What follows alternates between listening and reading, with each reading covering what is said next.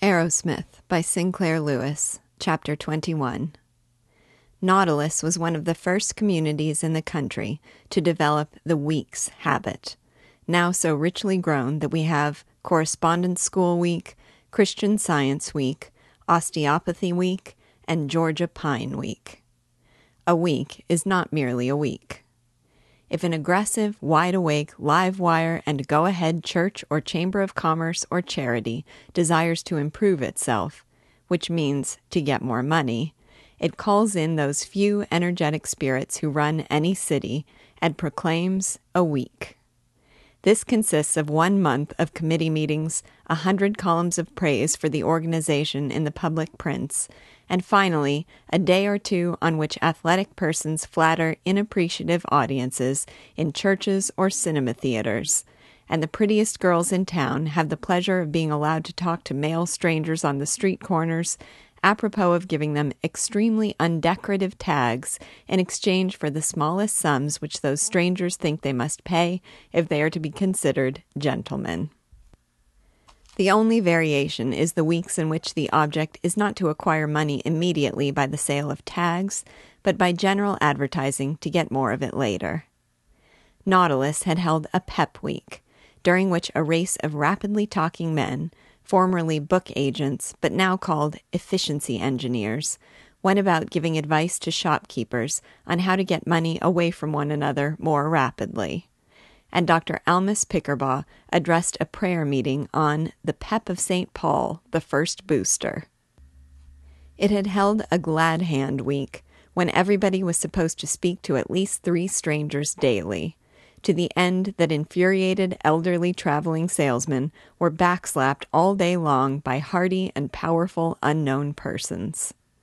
There had also been an old home week, a Write to mother week, a We Want Your Factory in Nautilus week, an Eat More Corn week, a Go to Church week, a Salvation Army week, and an Own Your Own Auto week.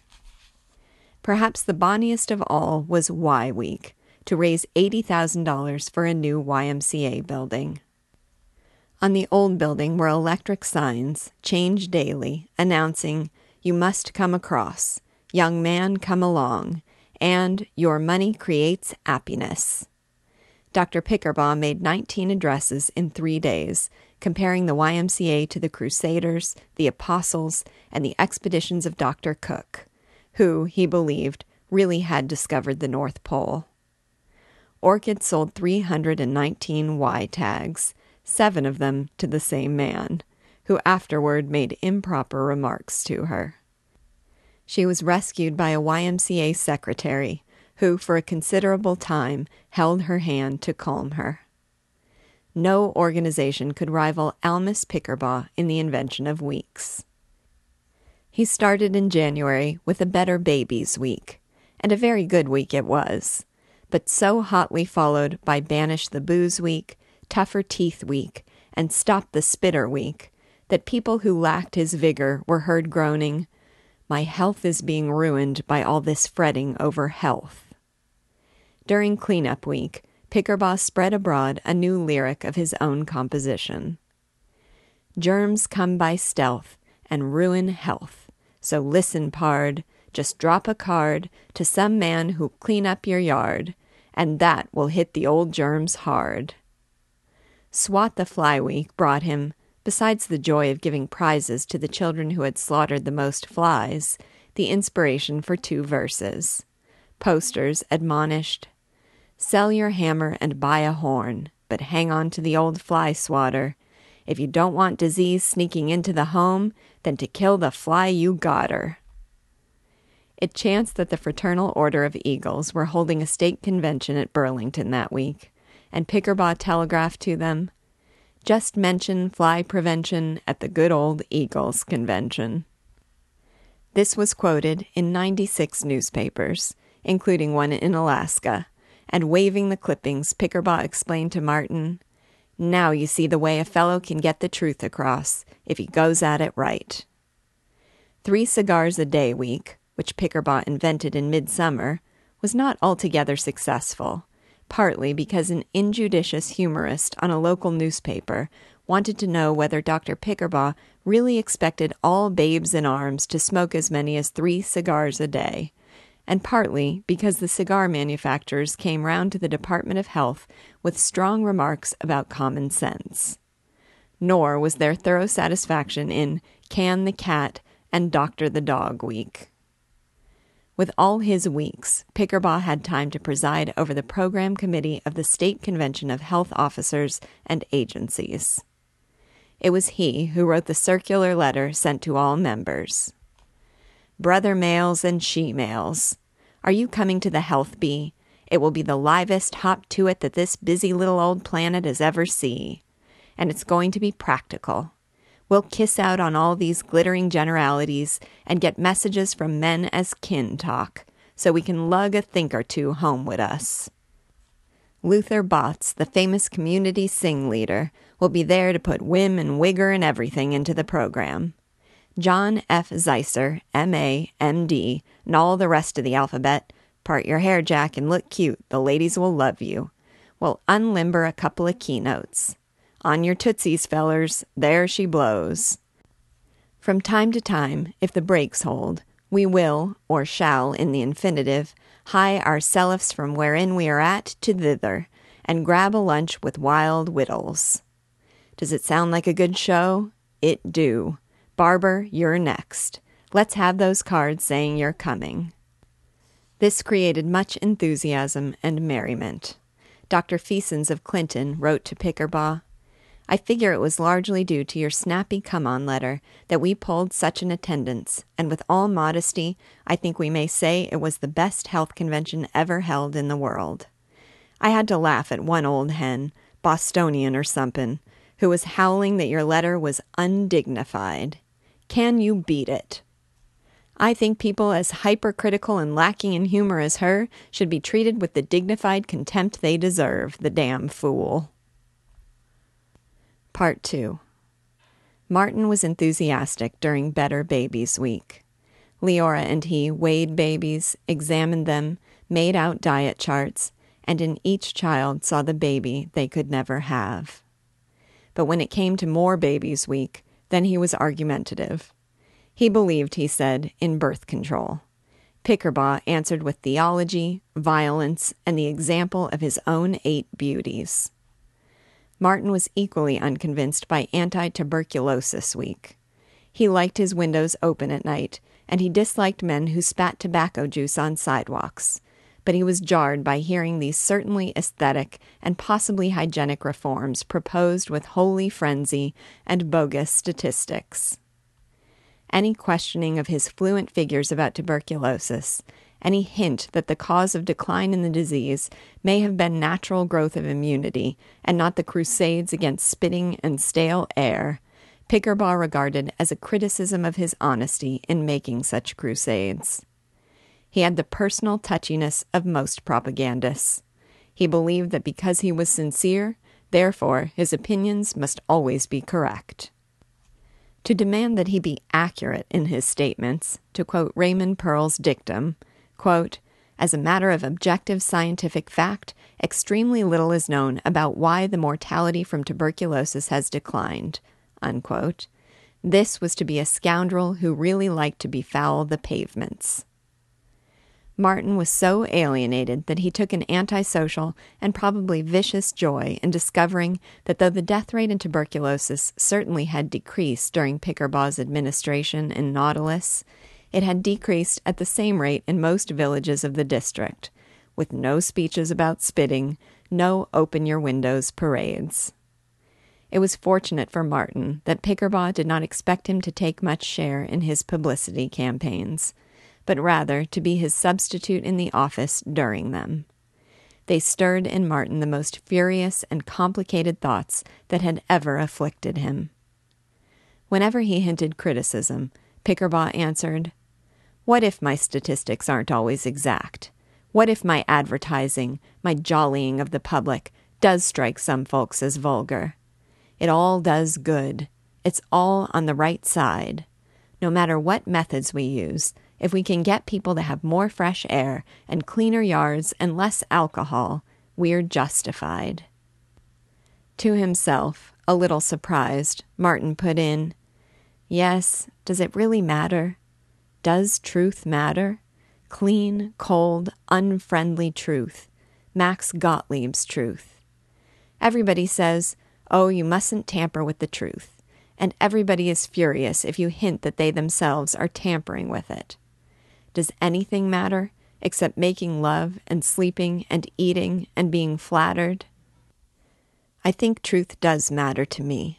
But if it does, isn't the desire for scientific precision simply my hobby, like another man's excitement about his golf? Anyway, I'm going to stick by Pickerbaugh. To the defense of his chief, he was the more impelled by the attitude of Irving Watters and such other physicians as attacked Pickerbaugh because they feared that he really would be successful and reduce their earnings. But all the while, Martin was weary of unchecked statistics. He estimated that according to Pickerbaugh's figures on bad teeth, careless motoring, tuberculosis, and seven other afflictions alone, every person in the city had a 180% chance of dying before the age of 16, and he could not startle with much alarm when Pickerbaugh shouted, Do you realize that the number of people who died from yaws in Pickens County, Mississippi last year alone was 29, and that they might all have been saved? Yes, sir, saved by a daily cold shower? for Pickerbaugh had the dreadful habit of cold showers, even in winter, though he might have known that nineteen men between the ages of seventeen and forty two died of cold showers in twenty two years in Milwaukee alone. To Pickerbaugh, the existence of variables, a word which Martin now used as irritatingly as once he had used control, was without significance that health might be determined by temperature, heredity, profession, soil, natural immunity, or by anything save health department campaigns for increased washing and morality, was to him inconceivable. Variables. Ha! Huh, Pickerbaugh snorted. Why, every enlightened man in the public service knows enough about the causes of disease. Matter now of acting on that knowledge. When Martin sought to show that they certainly knew very little about the superiority of fresh air to warmth in schools, about the hygienic dangers of dirty streets, about the real danger of alcohol, about the value of face masks in influenza epidemics, about most of the things they tub thumped in their campaigns, Pickerbaugh merely became angry, and Martin wanted to resign, and saw Irving Watters again and returned to Pickerbaugh with new zeal, and was in general as agitated and wretched as a young revolutionist discovering the smugness of his leaders.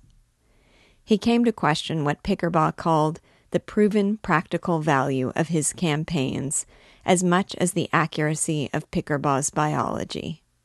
He noted how bored were most of the newspaper men being galvanized into a new saving of the world once a fortnight, and how incomparably bored was the man in the street when the nineteenth pretty girl in twenty days had surged up demanding that he buy a tag to support an association of which he had never heard. But more dismaying was the slimy trail of the dollar which he beheld in Pickerbaugh's most ardent eloquence. When Martin suggested that all milk should be pasteurized, that certain tenements known to be tuberculosis breeders should be burnt down instead of being fumigated in a fiddling, useless way. When he hinted that these attacks would save more lives than 10,000 sermons and 10 years of parades by little girls carrying banners and being soaked by the rain, then Pickerbaugh worried. No, no, Martin, don't think we could do that. Get so much opposition from the dairymen and the landlords can't accomplish anything in this work unless you keep from offending people. When Pickerbaugh addressed a church or the home circle, he spoke of the value of health in making life more joyful. But when he addressed a business luncheon, he changed it to the value in good round dollars and cents of having workmen who are healthy and sober, and therefore able to work faster at the same wages parents' associations, he enlightened upon the saving in doctor's bills of treating the child before maladjustments go too far. But to physicians, he gave assurance that public health agitation would merely make the custom of going regularly to doctors more popular. To Martin, he spoke of Pasteur, George Washington, Victor Vaughan, and Edison as his masters. But in asking the businessmen of Nautilus, the Rotary Club, the Chamber of Commerce, the Association of Wholesalers, for their divine approval of more funds for his department, he made it clear that they were his masters and lords of all the land, and fatly, behind cigars, they accepted their kinghood. Gradually, Martin's contemplation moved beyond Almus Pickerbaugh to all leaders of armies or empires, of universities or churches, and he saw that most of them were Pickerbaughs. He preached to himself, as Max Gottlieb had once preached to him, the loyalty of dissent, the faith of being very doubtful, the gospel of not bawling gospels the wisdom of admitting the probable ignorance of oneself and of everybody else, and the energetic acceleration of a movement for going very slow.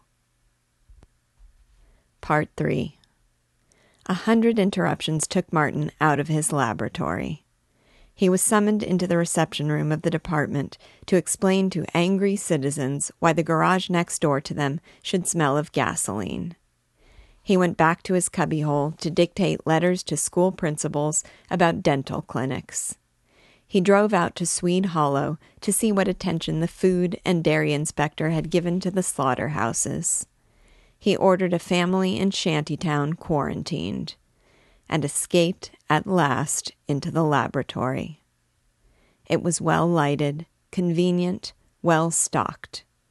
Martin had little time for anything but cultures, blood tests, and Wassermanns for the private physicians of the city, but the work rested him, and now and then he struggled over a precipitation test which was going to replace Wassermann's and make him famous.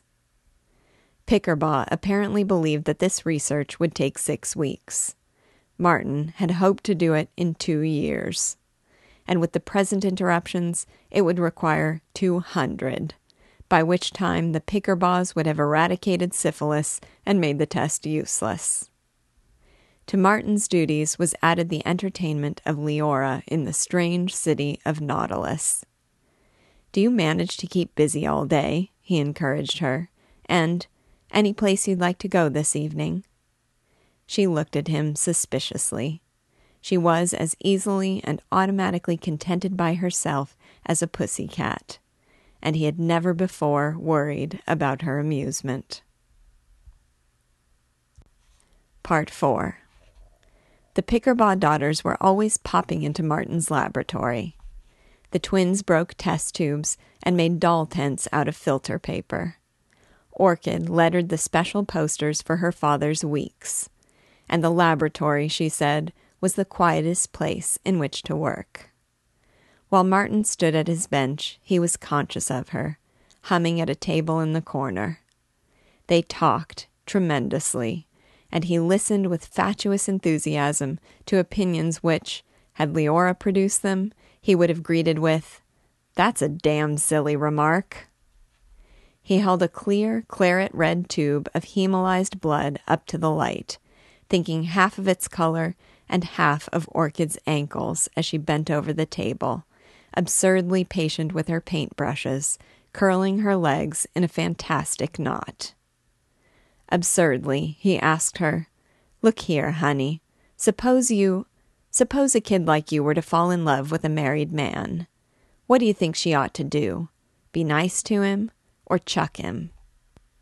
Oh, she ought to chuck him, no matter how much she suffered, even if she liked him terribly. Because even if she liked him, she oughtn't to wrong his wife. But suppose the wife never knew, or maybe didn't care. He had stopped his pretense of working. He was standing before her, arms akimbo, dark eyes demanding. Well, if she didn't know.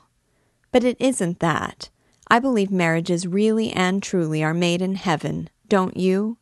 Some day Prince Charming will come, the perfect lover. She was so young, her lips were so young, so very sweet. And of course, I want to keep myself for him.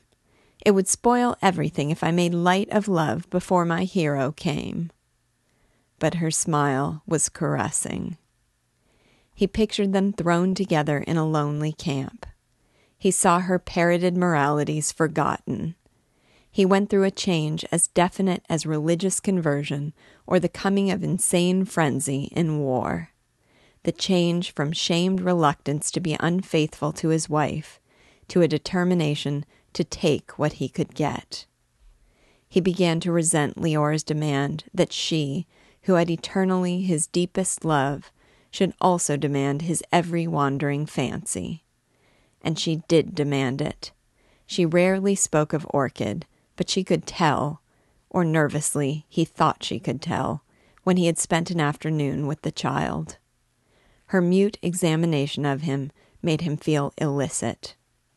He, who had never been unctuous, was profuse and hearty as he urged her, Been home all day? Well, we'll just skip out after dinner and take in a movie. Or shall we call up somebody and go see 'em? Whatever you'd like. He heard his voice being flowery, and he hated it, and knew that Leora was not cajoled. Whenever he drifted into one of his meditations on the superiority of his brand of truth to Pickerbaugh's, he snarled, You're a fine bird to think about truth, you liar. He paid, in fact, an enormous price for looking at Orchid's lips, and no amount of anxiety about the price kept him from looking at them. In early summer, two months before the outbreak of the Great War in Europe, Leora went to Wheatsylvania for a fortnight with her family. Then she spoke. Sandy, I'm not going to ask you any questions when I come back, but I hope you won't look as foolish as you've been looking lately. I don't think that bachelor's button, that ragweed, that lady idiot of yours is worth our quarreling. Sandy, darling, I do want you to be happy. But unless I up and die on you some day, I'm not going to be hung up like an old cap. I warn you. Now, about ice. I've left an order for a hundred pounds a week, and if you want to get your own dinner sometimes. When she had gone, nothing immediately happened though a good deal was always about to happen. Orchid had the flapper's curiosity as to what a man was likely to do, but she was satisfied by exceedingly small thrills. Martin swore that morning of June that she was a fool and a flirt, and he hadn't the slightest intention of going near her. No, he would call on Irving Watters in the evening, or read, or have a walk with the school clinic dentist. But at half past eight, he was loitering toward her house. If the elder Pickerbaughs were there, Martin could hear himself saying, Thought I'd just drop by, doctor, and ask what you thought about. Hang it. Thought about what? Pickerbaugh never thought about anything. On the low front steps, he could see Orchid. Leaning over her was a boy of twenty one Charlie, a clerk. Hello, father in? he cried, with a carelessness on which he could but pride himself. I'm terribly sorry. He and Mamma won't be back till eleven. Won't you sit down and cool off a little? Well, he did sit down, firmly, and tried to make youthful conversation, while Charlie produced sentiments suitable, in Charlie's opinion, to the aged Dr. Arrowsmith. An Orchid made little purry, interested sounds, an art in which he was very intelligent. Been, uh, been seeing many of the baseball games? said Martin. Oh, been getting in all I can, said Charlie. How's things going at City Hall? Been nailing a lot of cases of smallpox and winkleus pinkleus and all those fancy diseases? Oh, keep busy, grunted old Dr. Arrowsmith. He could think of nothing else. He listened while Charlie and Orchid giggled cryptically about things which barred him out and made him feel a hundred years old. References to Mamie and Earl, and a violent, Yeah, that's all right, but any time you see me dancing with her, you just tell me about it, will ya? At the corner, Verbena Pickerbaugh was yelping and observing, Now you quit, to persons unknown. Hell, it isn't worth it. I'm going home, Martin sighed. But at the moment Charlie screamed, Well, ta ta, be good, gotta toddle along. He was left to Orchid and peace and a silence rather embarrassing. It's so nice to be with somebody that has brains and doesn't always try to flirt like Charlie, said Orchid. He considered. Splendid. She's going to be just a nice, good girl, and I've come to my senses. We'll just have a little chat, and I'll go home.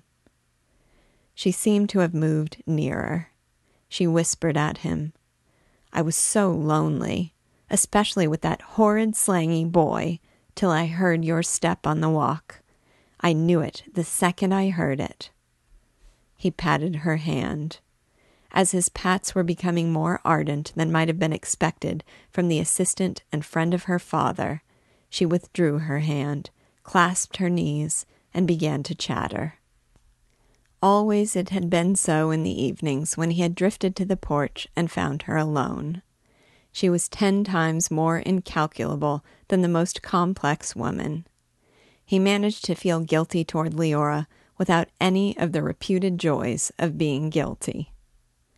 While she talked, he tried to discover whether she had any brains whatever. Apparently, she did not have enough to attend a small Midwestern denominational college. Verbena was going to college this autumn, but Orchid, she explained, thought she ought to stay home and help Mamma take care of the chickabiddies. Meaning, Martin reflected, that she can't even pass the Mugford entrance exams. But his opinion of her intelligence was suddenly enlarged as she whimpered, Poor little me. Probably I'll always stay here in Nautilus, while you, oh, with your knowledge and your frightfully strong willpower, I know you're going to conquer the world. Nonsense. I'll never conquer any world but I do hope to pull off a few good health measures. Honestly, Orchid honey, do you think I have much willpower? The full moon was spacious now behind the maples. The seedy Pickerbaugh domain was enchanted. The tangled grass was a garden of roses, the ragged grape arbor a shrine to Diana, the old hammock turned to fringed cloth of silver, the bad tempered and sputtering lawn sprinkler a fountain, and over all the world was the proper witchery of moonstruck love. The little city, by day as noisy and busy as a pack of children, was stilled and forgotten. Rarely had Martin been inspired to perceive the magic of a perfect hour, so absorbed was he ever in irascible pondering. But now he was caught and lifted in rapture. He held Orchid's quiet hand and was lonely for Leora. The belligerent Martin, who had carried off Leora, had not thought about romance, because in his clumsy way he had been romantic. The Martin who, like a returned warrior, scented and enfeebled, yearned toward a girl in the moonlight, now desirously lifted his face to romance and was altogether unromantic. He felt the duty of making love. He drew her close, but when she sighed, Oh, please, don't, there was in him no ruthlessness and no conviction with which to go on. He considered the moonlight again, but also he considered being at the office early in the morning and he wondered if he could, without detection, slip out his watch and see what time it was. He managed it. He stooped to kiss her good night, and somehow didn't quite kiss her, and found himself walking home. As he went, he was ruthless and convinced enough regarding himself. He had never, he raged, however stumbling he might have been, expected to find himself a little pilferer of love, a peeping, creeping area sneak, and not even successful in his sneaking. Less successful than the soda clerks who swanked nightly with the virgins under the maples. He told himself that Orchid was a young woman of no great wisdom, a sire and drawer out of her M's and O's. But once he was in his lonely flat, he longed for her, thought of miraculous and completely idiotic ways of luring her here tonight, and went to bed yearning. Oh, Orchid. Perhaps he had paid too much attention to moonlight and soft summer, for quite suddenly, one day when Orchid came swarming all over the laboratory and perched on the bench with whisk of stockings, he stalked to her, masterfully seized her wrists, and kissed her as she deserved to be kissed. He immediately ceased to be masterful. She was frightened. He stared at her wanly. She stared back, shocked, eyes wide, lips uncertain. Oh, she profoundly said. Then, in a tone of immense interest and some satisfaction, Martin, oh, my dear, do you think you ought to have done that? He kissed her again. She yielded, and for a moment there was nothing in the universe, neither he nor she, neither laboratory, nor fathers, nor wives, nor traditions, but only the intensity of their being together. Suddenly she babbled.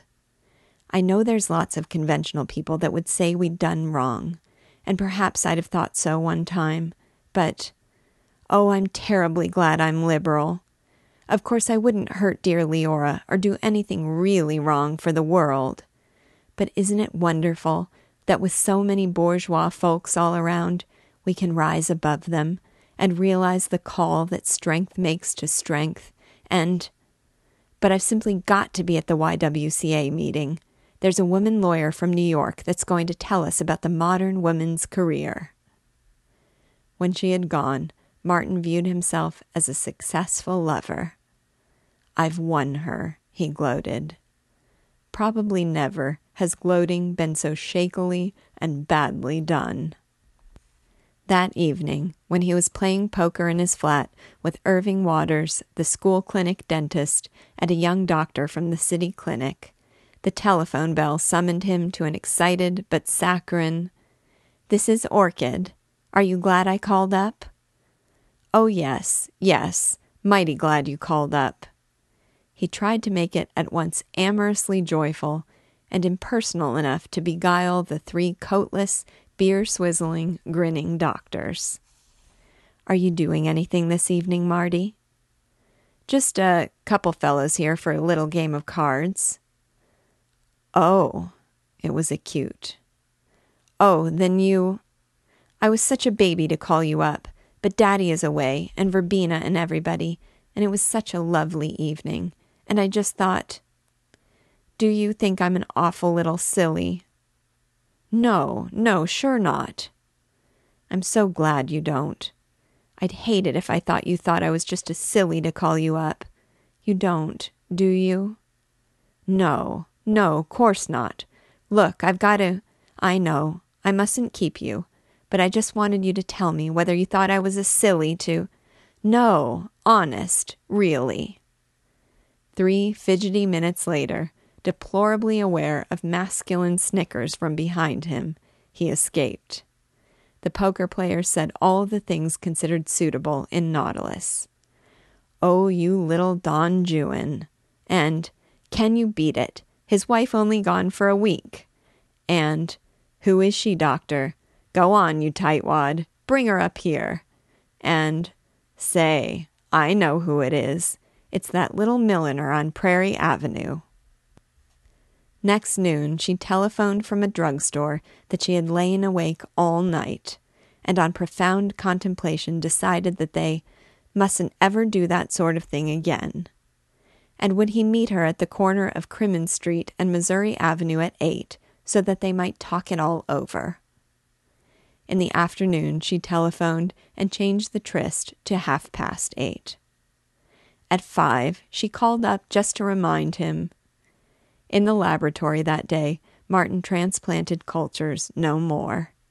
He was too confusedly human to be a satisfactory experimenter, too coldly thinking to be a satisfactory sinful male, and all the while he longed for the sure solace of Leora.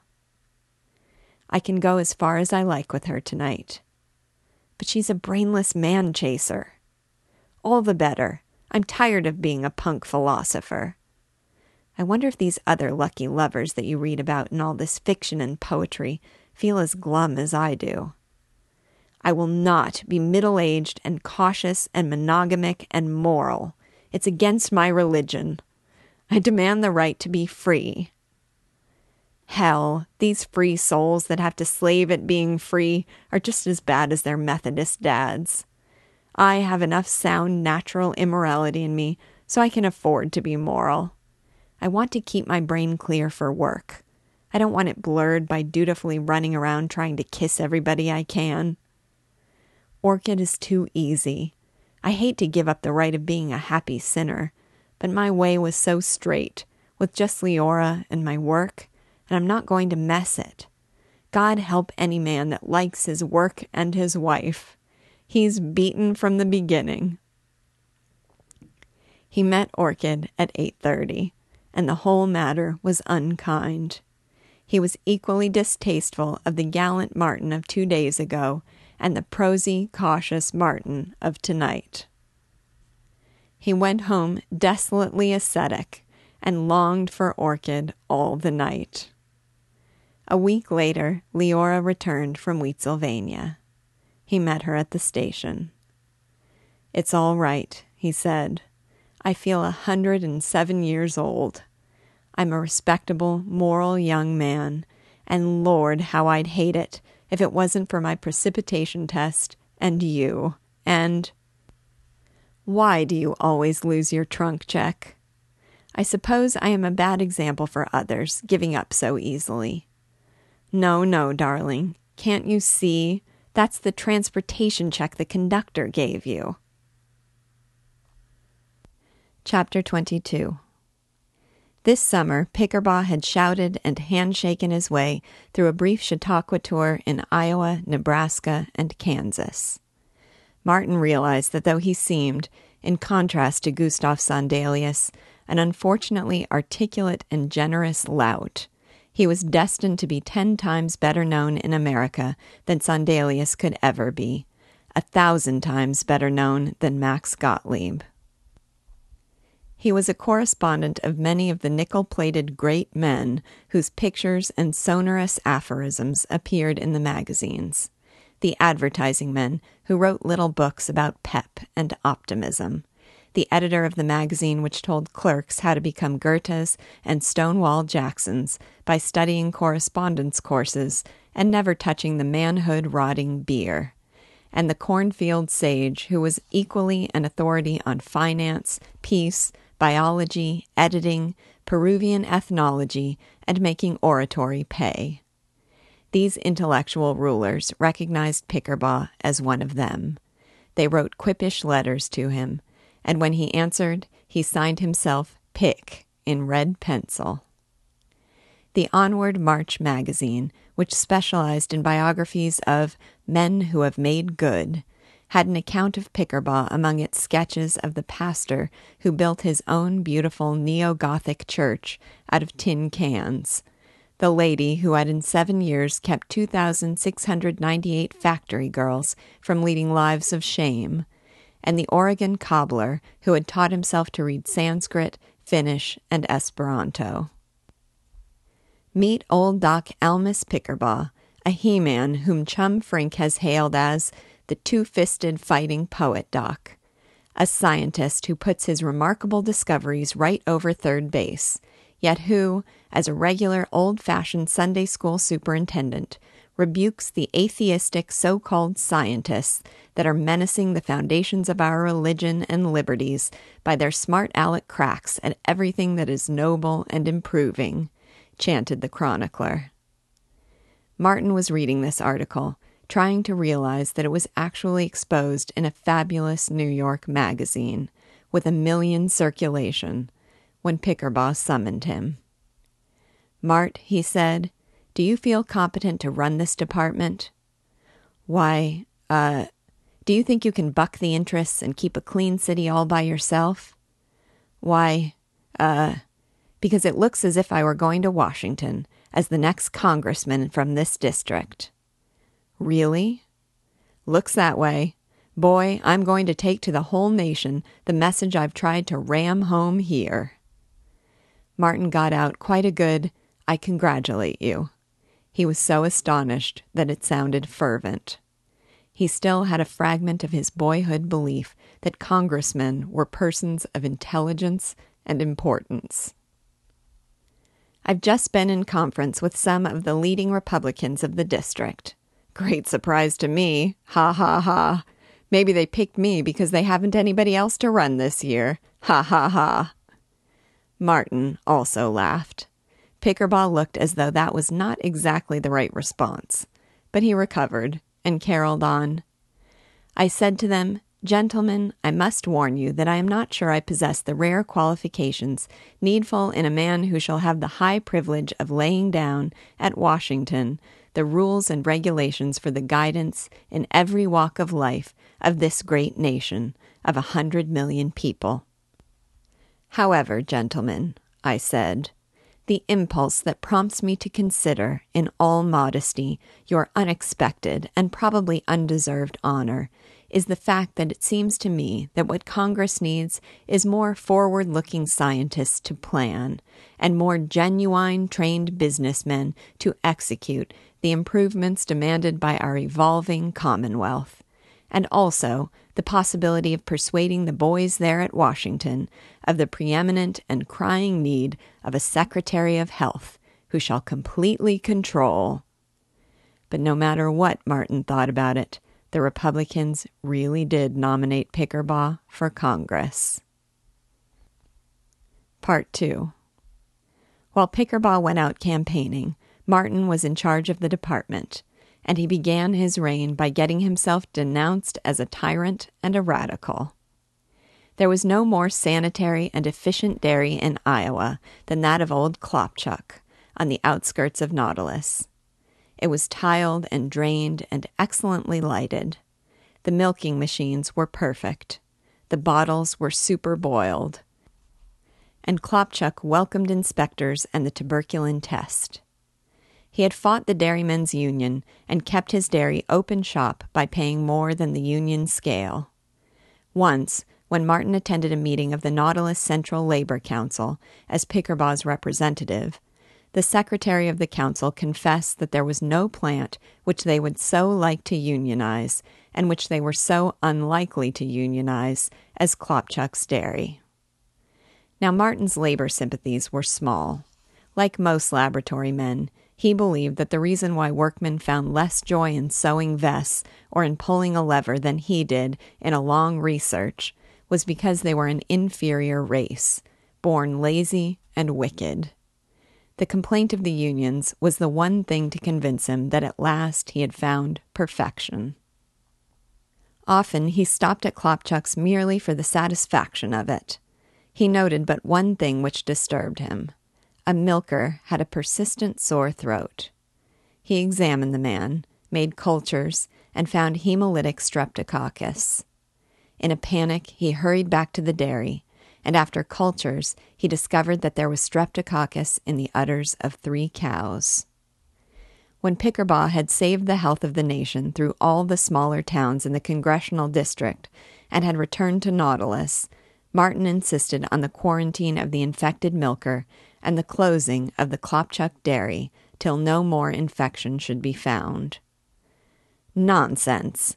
Why, that's the cleanest place in the city, Pickerbaugh scoffed. Why borrow trouble? There's no sign of an epidemic of strep. There darn well will be. Three cows infected. Look at what's happened in Boston and Baltimore here recently. I've asked Klopchuk to come in and talk it over. Well, you know how busy I am, but. Klopchuk appeared at eleven, and to Klopchuk the affair was tragic. Born in a gutter in Poland, starving in New York, working 20 hours a day in Vermont, in Ohio, in Iowa, he had made this beautiful thing, his dairy. Seamed, drooping, twirling his hat, almost in tears, he protested, Dr. Pickerbaugh, I do everything the doctors say is necessary. I know dairies. Now comes this young man, and he says because one of my men has a cold, I kill little children with diseased milk. I tell you, this is my life, and I would sooner hang myself than send out one drop of bad milk. The young man has some wicked reason. I've asked questions. I find he is a great friend from the Central Labor Council. Why, he go to their meetings, and they want to break me. To Martin, the trembling old man was pitiful, but he had never before been accused of treachery. He said grimly, You can take up the personal charges against me later, Dr. Pickerbaugh. Meantime, I suggest you have in some expert to test my results.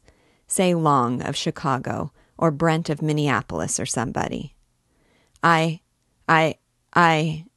The Kipling and Billy Sunday of health looked as distressed as Klopchuk. I'm sure our friend here doesn't really mean to make charges against you, Mart. He's overwrought, naturally. Can't we just treat the fellow that has the strep infection and not make everybody uncomfortable? All right, if you want a bad epidemic here toward the end of your campaign. You know cussed well I'd do anything to avoid. Though I want you to distinctly understand it has nothing to do with my campaign for Congress. It's simply that I owe my city the most scrupulous performance of duty in safeguarding it against disease, and the most fearless enforcement. At the end of his oratory, Pickerbaugh telegraphed to Dr. J. C. Long, the Chicago bacteriologist. Dr. Long looked as though he had made the train journey in an ice box. Martin had never seen a man so free from the poetry and flowing philanthropy of Almus Pickerbaugh. He was slim, precise, lipless, lapless, and eyeglassed, and his hair was parted in the middle. He coolly listened to Martin, coldly listened to Pickerbaugh, icily heard Klopchuk, made his inspection, and reported Dr. Arrowsmith seems to know his business perfectly. There is certainly a danger here. I advise closing the dairy. My fee is one hundred dollars. Thank you, no, I shall not stay to dinner. I must catch the evening train. Martin went home to Leora, snarling. That man was just as lovable as a cucumber salad. But my God, Lee, with his freedom from bunk, he's made me wild to get back to research. Away from all these humanitarians that are so busy hollering about loving the dear people that they let the people die. I hated him, but Wonder what Max Gottlieb's doing this evening. The old German crank. I'll bet. I'll bet he's talking music or something with some terrible highbrow bunch. Wouldn't you like to see the old coot again? You know, just couple minutes. Did I ever tell you about the time I made the dandy stain of the trypanosomes? Oh, did I? He assumed that with the temporary closing of the dairy, the matter was ended. He did not understand how hurt was Klopchuk. He knew that Irving Watters, Klopchuk's physician, was unpleasant when they met, grumbling, What's the use of going on being an alarmist, Mart? But he did not know how many persons in Nautilus had been trustily informed that this fellow Arrowsmith was in the pay of labor union thugs. Part 3 Two months before, when Martin had been making his annual inspection of factories, he had encountered Clay Treadgold, the president, by inheritance, of the Steel Windmill Company. He had heard that Treadgold, an elaborate but easy spoken man of forty five, moved as one clad in purple on the loftiest planes of Nautilus society. After the inspection, Treadgold urged, Sit down, doctor have a cigar, and tell me all about sanitation. Martin was wary. There was in Treadgold's affable eye a sardonic flicker. What do you want to know about sanitation? Oh, all about it. The only thing I know is that your men must like you. Of course, you haven't enough wash bowls in that second floor toilet room, and the whole lot of 'em swore you were putting in others immediately. If they like you enough to lie against their own interests, you must be a good boss, and I think I'll let you get away with it. Till my next inspection. Well, gotta hustle. Treadgold beamed on him. My dear man, I've been pulling that dodge on Pickerbaugh for three years. I'm glad to have seen you, and I think I really may put in some more bowls, just before your next inspection. Goodbye. After the Klopchuk affair, Martin and Leora encountered Clay Treadgold and that gorgeous slim woman, his wife, in front of a motion picture theater. Give you a lift, doctor? cried Treadgold. On the way, he suggested, I don't know whether you're dry, like Pick or Pickerbaugh, but if you'd like, I'll run you out to the house and present you with the noblest cocktail conceived since Evangeline County went dry. Does it sound reasonable? I haven't heard anything so reasonable for years, said Martin. The Treadgold house was on the highest knoll, fully twenty feet above the general level of the plain, in Ashford Grove, which is the back bay of Nautilus. It was a colonial structure, with a sun parlor, a white paneled hall, and a blue and silver drawing room. Martin tried to look casual as they were wafted in on Mrs. Treadgold's chatter but it was the handsomest house he had ever entered. While Leora sat on the edge of her chair in the manner of one likely to be sent home, and Mrs. Treadgold sat forward like a hostess, Treadgold flourished the cocktail shaker and performed courtesies. How long you been here now, doctor? Almost a year. Try that. Look here, it strikes me you're kind of different from Salvation Pickerbaugh. Martin felt that he ought to praise his chief, but, to Leora's gratified amazement, he sprang up and ranted in something like Pickerbaugh's best manner. Gentlemen of the steel windmill industries, than which there is no other that has so largely contributed to the prosperity of our Commonwealth. While I realize that you are getting away with every infraction of the health laws that the inspector doesn't catch you at, Yet I desire to pay a tribute to your high respect for sanitation, patriotism, and cocktails. And if I only had an assistant more earnest than young Arrowsmith, I should, with your permission, become President of the United States. Treadgold clapped. Mrs. Treadgold asserted, If that isn't exactly like Dr. Pickerbaugh. Leora looked proud, and so did her husband. I'm so glad you're free from this socialistic claptrap of Pickerbaugh's, said Treadgold. The assumption roused something sturdy and defensive in Martin. Oh, I don't care a hang how socialistic he is, whatever that means. Don't know anything about socialism. But since I've gone and given an imitation of him, I suppose it was probably disloyal. I must say I'm not very fond of oratory that's so full of energy it hasn't any room for facts. But mind you, Treadgold, it's partly the fault of people like your Manufacturers Association. You encourage him to rant. I'm a laboratory man. Or rather, I sometimes wish I were. I like to deal with exact figures. So do I. I was keen on mathematics in Williams, said Treadgold. Instantly, Martin and he were off on education, damning the universities for turning out graduates like sausages. Martin found himself becoming confidential about variables, and Treadgold proclaimed that he had not wanted to take up the ancestral factory, but to specialize in astronomy. Leora was confessing to the friendly Mrs. Treadgold how cautiously the wife of an assistant director has to economize and with that caressing voice of hers, Mrs. Treadgold comforted. I know. I was horribly hard up after Dad died. Have you tried the little Swedish dressmaker on Crimmins Street, two doors from the Catholic Church? She's awfully clever, and so cheap. Martin had found, for the first time since marriage, a house in which he was altogether happy. Leora had found, in a woman with the easy smartness which he had always feared and hated, the first woman to whom she could talk of God and the price of toweling. They came out from themselves and were not laughed at.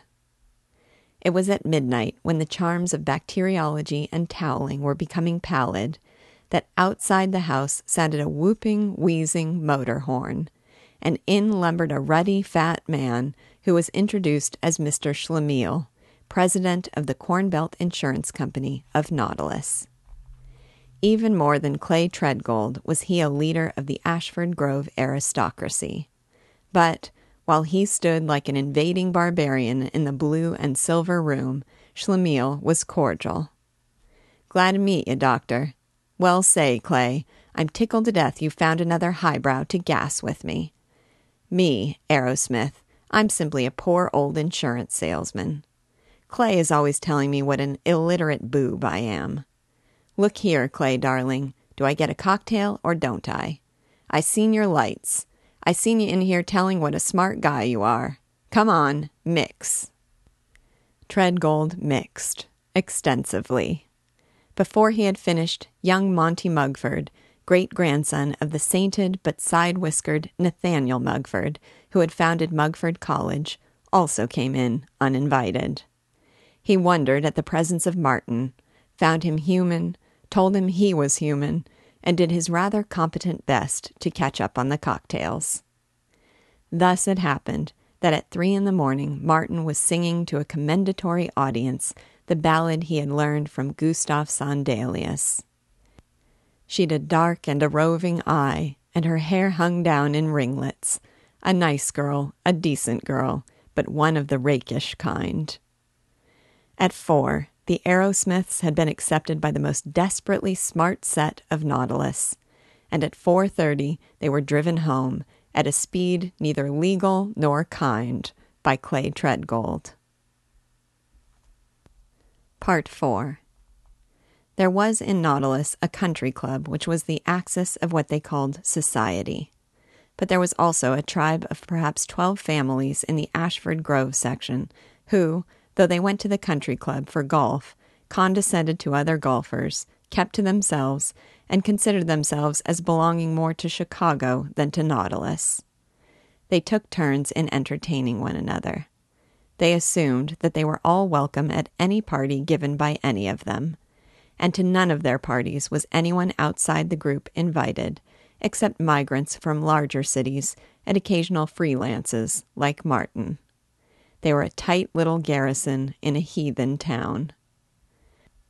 The members of the group were very rich, and one of them, Montgomery Mugford, knew something about his great grandfather.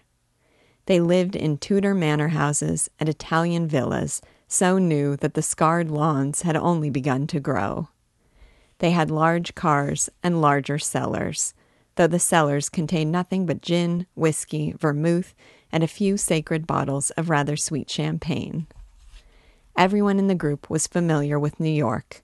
They stayed at the St. Regis or the Plaza and went about buying clothes and discovering small, smart restaurants.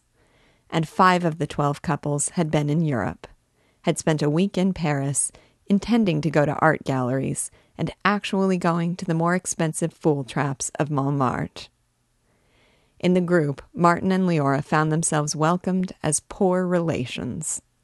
They were invited to choric dinners, to Sunday lunches at the country club. Whatever the event, it always ended in rapidly motoring somewhere, having a number of drinks, and insisting that Martin again give that imitation of Doc Pickerbaugh. Besides motoring, drinking, and dancing to the Victrola, the chief diversion of the group was cards. Curiously, in this completely unmoral set, there were no flirtations. They talked with considerable freedom about sex, but they all seemed monogamic, all happily married or afraid to appear unhappily married.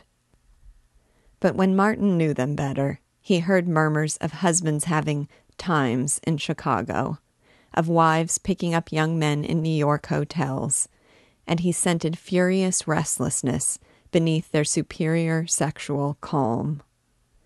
It is not known whether Martin ever completely accepted as a gentleman scholar the Clay Treadgold who was devoted to everything about astronomy except studying it, or Monty Mugford as the highly descended aristocrat. But he did admire the group's motor cars, shower baths, Fifth Avenue frocks, tweed plus fours, and houses somewhat impersonally decorated by daffodilic young men from Chicago. He discovered sauces and old silver. He began to consider Leora's clothes not merely as convenient coverings, but as a possible expression of charm, and irritably he realized how careless she was. In Nautilus, alone, rarely saying much about herself, Leora had developed an intense, mute little life of her own. She belonged to a bridge club, and she went solemnly by herself to the movies. But her ambition was to know France, and it engrossed her. It was an old desire, mysterious in source and long held secret. But suddenly she was sighing. Sandy, the one thing I want to do, maybe ten years from now, is to see Touraine and Normandy and Carcassonne. Could we, do you think? Rarely had Leora asked for anything. He was touched and puzzled as he watched her reading books on Brittany, as he caught her over a highly simplified French grammar, breathing, J, J, damn it, whatever it is. He crowed, Lee, dear, if you want to go to France, listen. Some day we'll shoot over there with a couple of knapsacks on our backs, and we'll see that old country from end to end. Gratefully, yet doubtfully. You know, if you got bored, Sandy, you could go see the work at the Pasteur Institute. Oh, I would like to tramp just once between high plastered walls and come to a foolish little cafe and watch the men with funny red sashes and floppy blue pants go by.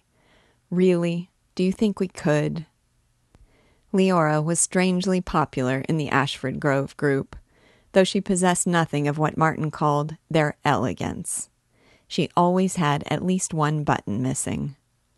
Mrs. Treadgold, best natured as she was least pious of women, adopted her complete. Nautilus had always doubted Clara Treadgold. Mrs. Almus Pickerbaugh said that she took no part in any movement for the betterment of the city. For years she had seemed content to grow her roses, to make her startling hats, to almond cream her lovely hands, and listen to her husband's improper stories. And for years she had been a lonely woman. In Leora, she perceived an interested casualness equal to her own. The two women spent afternoons sitting on the sun porch, reading, doing their nails, smoking cigarettes, saying nothing, trusting each other. With the other women of the group, Leora was never so intimate as with Clara Treadgold. But they liked her, the more because she was a heretic whose vices, her smoking, her indolence, her relish of competent profanity disturbed Mrs. Pickerbaugh and Mrs. Irving Watters the group rather approved all unconventionalities, except such economic unconventionalities as threatened their easy wealth. Leora had tea, or a cocktail, alone with the nervous young Mrs. Monty Mugford, who had been the lightest footed debutante in Des Moines four years before, and who hated now the coming of her second baby. And it was to Leora that Mrs. Schlemiel, though publicly she was rompish and serene with her porker of a husband, burst out, If that man would only quit pawing me, reaching for me, slobbering on me. I hate it here. I will have my winter in New York, alone. The childish Martin Arrowsmith, so unworthy of Leora's old quiet wisdoms, was not content with her acceptance by the group. When she appeared with a hook unfastened, or her hair like a crow's nest, he worried and said things about her sloppiness, which he later regretted. Why can't you take a little time to make yourself attractive? God knows you haven't anything else to do. Great Jehoshaphat, can't you even sew on buttons? But Clara Treadgold laughed. Leora, I do think you have the sweetest back. but do you mind if I pin you up before the others come? It happened after a party which lasted till two, when Mrs. Schlemiel had worn the new frock from Lucille's, and Jack Brundage, by day vice president and sales manager of the Maize Mealies Company, had danced what he belligerently asserted to be a Finnish polka. That when Martin and Leora were driving home in a borrowed health department car, he snarled, Lee, why can't you ever take any trouble with what you wear? Here this morning, or yesterday morning, you were going to mend that blue dress, and as far as I can figure out, you haven't done a darn thing the whole day but sit around and read. And then you come out with that ratty embroidery. Will you stop the car? she cried. He stopped it, astonished. The headlights made ridiculously important a barbed wire fence, a litter of milkweeds, a bleak reach of gravel road. She demanded, do you want me to become a harem beauty? I could. I could be a floozy, but I've never taken the trouble. Oh, Sandy, I won't go on fighting with you. Either I'm the foolish, sloppy wife that I am, or I'm nothing. What do you want? Do you want a real princess like Clara Treadgold? Or do you want me, that don't care a hang where we go or what we do, as long as we stand by each other? You do such a lot of worrying. I'm tired of it. Come on now. What do you want? I don't want anything but you. But can't you understand? I'm not just a climber. I want us both to be equal to anything we run into. I certainly don't see why we should be inferior to this bunch in anything. Darling, except for Clara, maybe, they're nothing but rich bookkeepers but we are real soldiers of fortune. Your France that you love so much, someday will go there, and the French president will be at the NP depot to meet us. Why should we let anybody do anything better than we can? Technique. They talked for an hour in that drab place between the poisonous lines of barbed wire. Next day, when Orchid came into his laboratory and begged with the wistfulness of youth. Oh, Dr. Martin, aren't you ever coming to the house again? He kissed her so briskly, so cheerfully, that even a flapper could perceive that she was unimportant. Part 5 Martin realized that he was likely to be the next director of the department. Pickerbaugh had told him, Your work is very satisfactory. There's only one thing you lack, my boy enthusiasm for getting together with folks and giving a long pull and a strong pull all together. But perhaps that'll come to you when you have more responsibility.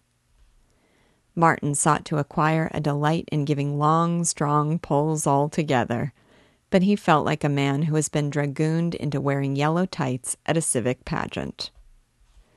Gosh, I may be up against it when I become director, he fretted. I wonder if there's people who become what's called successful and then hate it. Well, anyway, I'll start a decent system of vital statistics in the department before they get me. I won't lay down. I'll fight. I'll make myself succeed.